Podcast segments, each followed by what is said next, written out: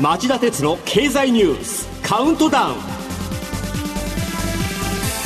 皆さんこんにちは。番組アンカー経済ジャーナリストの町田鉄です。こんにちは。番組アシスタントの杉浦舞です。今日も新型コロナ対策をして放送します。昨日政府総務省で少し変わった名前の会議が開かれましたその名も宇宙天気予報の高度化のあり方に関する検討会。宇宙天気予報ですか、はい、初めて聞きました。はい。あの太陽の表面の異常爆発で発生した放射線が地球に届く太陽フレア現象ってご存知の方も多いと思うんですけどこの太陽フレアには大規模な停電や、えー、通信放送の障害を引き起こすリスクがありますまあ、ちなみにこのラジオ日経の短波放送はいつも影響を受けてるんですよね。そうなんですか、うん、これちゃんと確認してきたからそうなんです、リスナーの皆さんごめんなさい。だけどそこでですよそこで政府、えー、総務省は公的機関や企業に対して予報や警報を出す体制を整備する方針を決めそのための研究会の第1回会合を開いたんです。太陽フレアで停電など社会インフラに影響を及ぼすというのは SF 映画の中での話かと思っている方もいらっしゃるかもしれませんが違うんですね。これは心配ですね。で比較的最近では2003年にスウェーデンで1時間の停電が起きて5万人が影響を受けましたし、うん、1989年にはカナダでおよそ10時間に及ぶ大規模停電があり600万人が影響を受けたという記録も残っています。寒さや暑さが厳しい時期なら直接命に関わりますからね。加えて GPS の精度も低くなるんでカーナビなんかも使えなくなりますから、うん、日常生活は大混乱ですよね、えーで、えー、この太陽フレアへの対策なんですけどすでにアメリカイギリス中国ロシアなどは乗り出していて日本は手遅れてたんです。で原因となる、えー、太陽の異常爆発は十数年周期で増えたり減ったりを繰り返していて次のピークは2025年頃と言われてます、はい、なので、えー、政府総務省はなんとか来年度中に体制を整えたいと言っています。しっかりやってほしいですね。それではこの後激動する世界のニュースから僕が厳選した今週これだけは押さえておきたい10本をカウントダウン形式でお伝えします。この番組は NTT グループの提供でお送りします。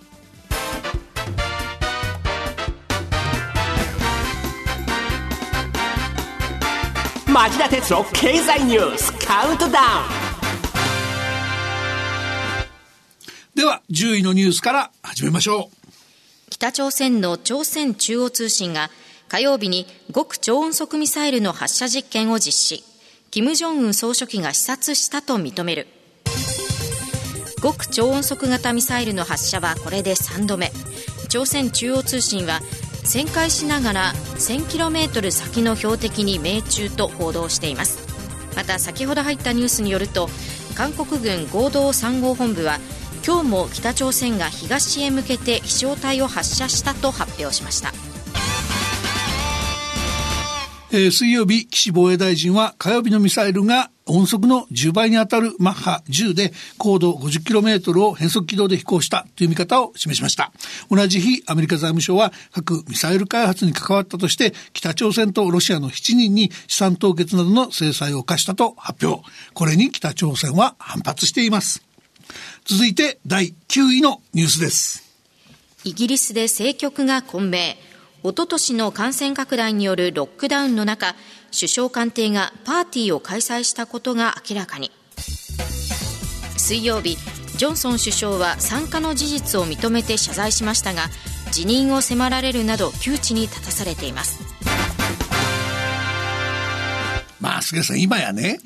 新型コロナ対策のうまい下手が政権の支持率を大きく左右するっていうのはどこの国でも同じだと思うんですけど、えー、イギリスの場合はもう一つ国民の不満が募る要因があるみたいなんです。何ですか、うん、それはねジョンソン首相らが鳴り物入りで断行したブレグジット。イギリスの EU からの離脱の付けとでも言うべきなんでしょうが深刻な人手不足、えー、イギリスはここに30年移民の労働力に頼ってきたんですがそうした労働者がブレグジットにより続々と帰国大変な労働労働力不足となっているっていうんですねでその結果豚肉鶏肉牛乳などの食品や医薬品を中心にあらゆるものが供給不足に陥り物価に跳ね上がってるっていうんですね。はい、まあこれジョンソン首相への不満は根深いのかもしれないんですよね。8位のニュースはこれです。水曜日に発表されたアメリカの CPI 消費者物価指数。先月は39年半ぶりの7%台に上昇。その前の日に発表された OECD 経済協力開発機構に加盟する先進38カ国の去年11月の CPI も25年ぶりの高さとなっています。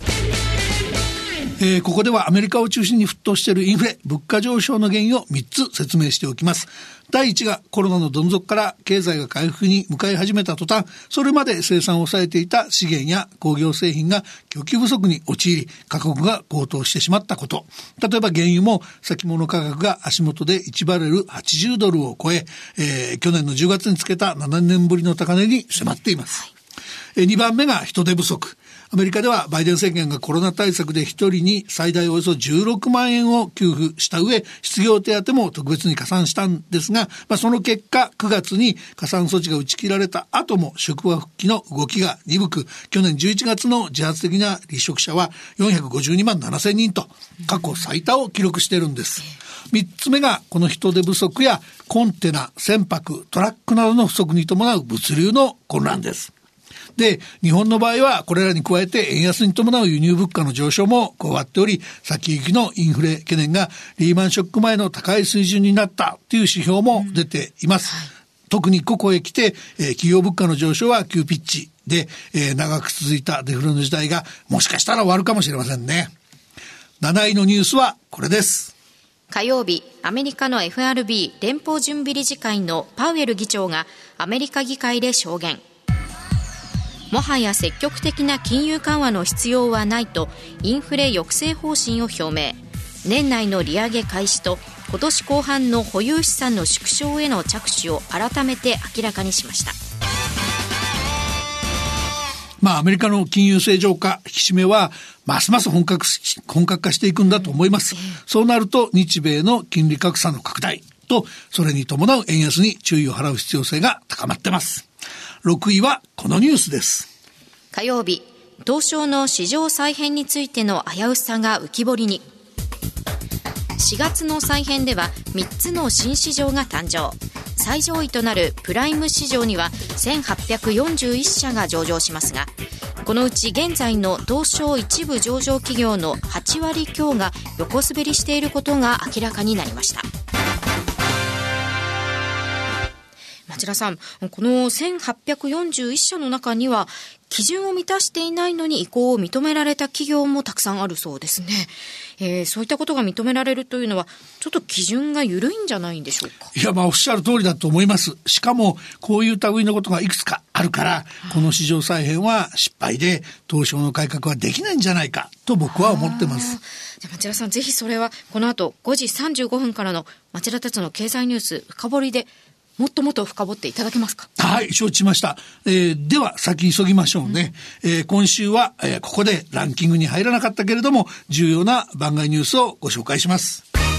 火曜日、総務省が NHK に未契約者向けインターネット番組配信の社会実証事業計画を認可。えー、ちょっとすいません。突然ですが、ここは一言言わせてください。はい、あの時代も変わってるし、いろんな可能性があるんで、実験中ならそれはいいと思うんですけども、未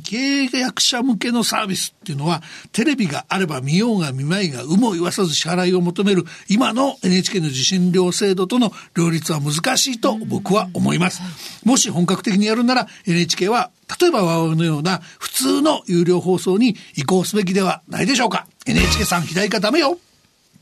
水曜日、去年の世界の新車販売台数でトヨタの2年連続首位が確定。水曜午後、東京電力が行っている福島第一原発1号機の格納容器の内部調査が、ロボットの測定機器トラブルで延期との報道、開始時期は未定に。木曜日、東京商工リサーチが発表した去年の倒産件数が57年ぶりの低水準に。政策支援の終了で今年の反転増を懸念する声も。えー、以上、番外のニュースでした。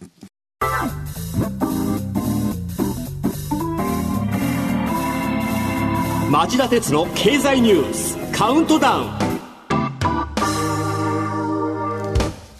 続いてのニュースの前に一つ訂正です。はい、えー、冒頭の、えー、宇宙天気予報の高度化のあり方に関する検討会のところで、えー、この検討会が私、昨日、えー、開催と言いましたが、おとつい開催の間違いです。訂正します。ごめんなさい。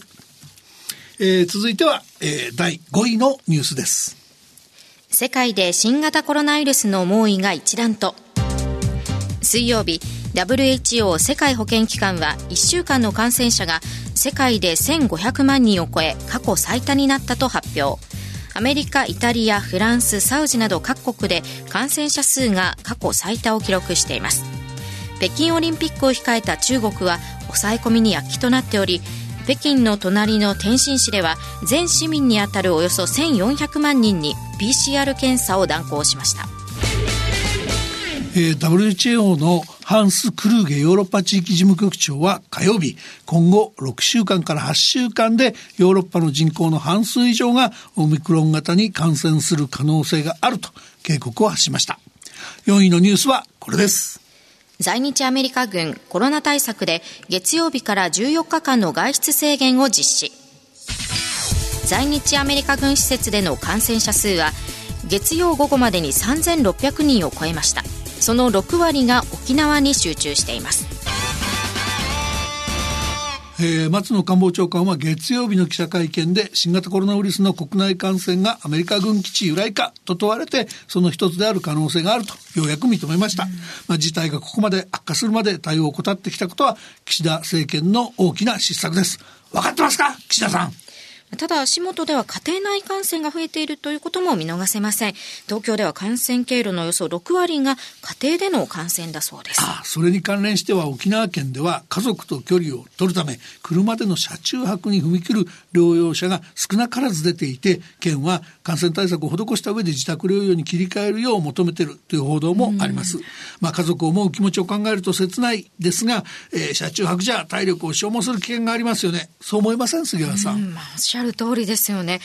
岸田総理はまあ以前、病床を確保して医療難民ゼロを目指すとおっしゃっていたように私記憶しているんですが、あれはどうなったんでしょうか？うやむやになってますよね。では、3位のニュースはこれです。昨日、全国の新型コロナウイルスの新規感染者数は1万8860人。1週間前の木曜日の4倍を超え、去年9月2日以来の水準に。新潟、福井、長野、滋賀、和歌山、島根、広島、山口、愛媛、長崎、沖縄の11県は過去最多を更新しました。えー、オミクロン株の割合は今月3日から9日の暫定値でなんと84%だっていうことですよ。アメリカやヨーロッパの状況を見ていれば、まあ、こうなることは簡単に予測できたはずなのに、どうしてもっと早く予防策を講じなかったのかなと思います、ね、まあみんなそう思ってんだと思います。うん、そしてようやくこの状況で出てきたのが次のこの第2位のニュースなんです。新型コロナワクチンの追加接種の間隔を1ヶ月前倒しの6ヶ月から7ヶ月に、昨日岸田総理がようやく決断。先行するヨーロッパに比べて日本の3回目接種率は0.8%と大きく出遅れ。東京都の小池知事は病床使用率20%でまん延防止等重点措置を要請する方針を表明しました。えー、岸田内閣は今週政権発足から100日の節目を迎えました。だいぶこの政権の実力や総理の指導力の有無が見えてきた感じがしています。えー、なんといっても危機対応ができない政権であることを浮き彫りにしたのがこのワクチン対応ですよね。過去2回の、えー、接種が功を奏し、デルタ株の感染が下火になったことに安心してしまい、3回目ブースター接種用のワクチン確保の努力を怠りました。そして政権発足直後から2回目と3回目の間隔は8ヶ月という厚生官僚、厚生労働官僚の責任逃れ的な言い分を政府、政権の金貨玉状にしてしまったんです。で、12月に入ってようやく前倒しに意欲を見せるようになったも、なり、12月17日には医療従事者や高齢者ら3100万人程度について前倒しで接種すると表明しましたが、え、足元の接種率はわずか0.8%と、イギリスの53%、アメリカの23%に比べて大きく出遅れてます。確かにこのところ前倒しの話ばかりしている割に進んでいる気配が感じられません。私の住む自治体の話なんですけれども、はい、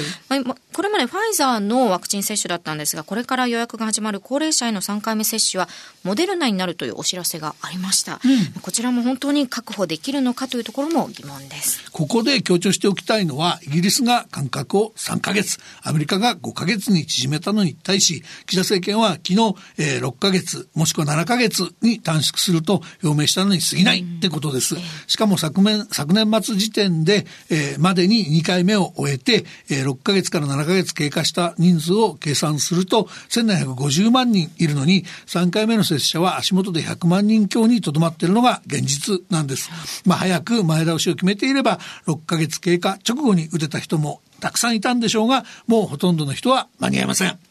えー、岸田政権は歴史的な財政のばらまきを決めましたが、あんな無駄遣いよりはワクチン接種の前倒しの方が経済の失速予防にはるかに効果的だったはずです。この対応の遅れは歴史に残る大失勢だと僕は経済ジャーナリストとして強く思います。さて、えー、いよいよ今週第1位のニュースです。こんなことやってると経済がおかしくなるのは当たり前ですよね。火曜日、世界銀行が今年の世界の成長見通しを前回から0.2ポイント低い4.1%に下方修正。新型コロナウイルスに加え、原料高や人手不足が重荷になり、内閣府の景気ウォッチャー調査、街角景気も先行きを示す指数が低下しています。はい、あの、デルタ株の沈静化で持ち直すかに見えた内外の景気なんですが、オミクロン株の猛威で再び経済が下振れする懸念が出ています。いつも言いますが皆さん、ここは3密回避、手洗い、うがいといった自己防衛で、なんとか経済の回復まで頑張って乗り切りましょう。以上、町田さんが選んだ今週の1位から10位の政治経済ニュースでした。町田哲郎経済ニュースカウントダウンこの番組は NTT グループの提供でお送りしました。さあ、この後5時35分からの町田鉄の経済ニュース深掘り、町田さん、テーマは？はい、えー、東証の市場再編は大山明動してネズミ一匹に終わるのか。市場という鏡を磨いても実態は変わらないという見方もと題してお送りします。これさ6年もかけてやってきたのに、この定所じゃちょっと情けないんですよね。その辺を細かく深掘っていただきたいと思います。では5時35分に再びお耳にかかりましょう。さようなら。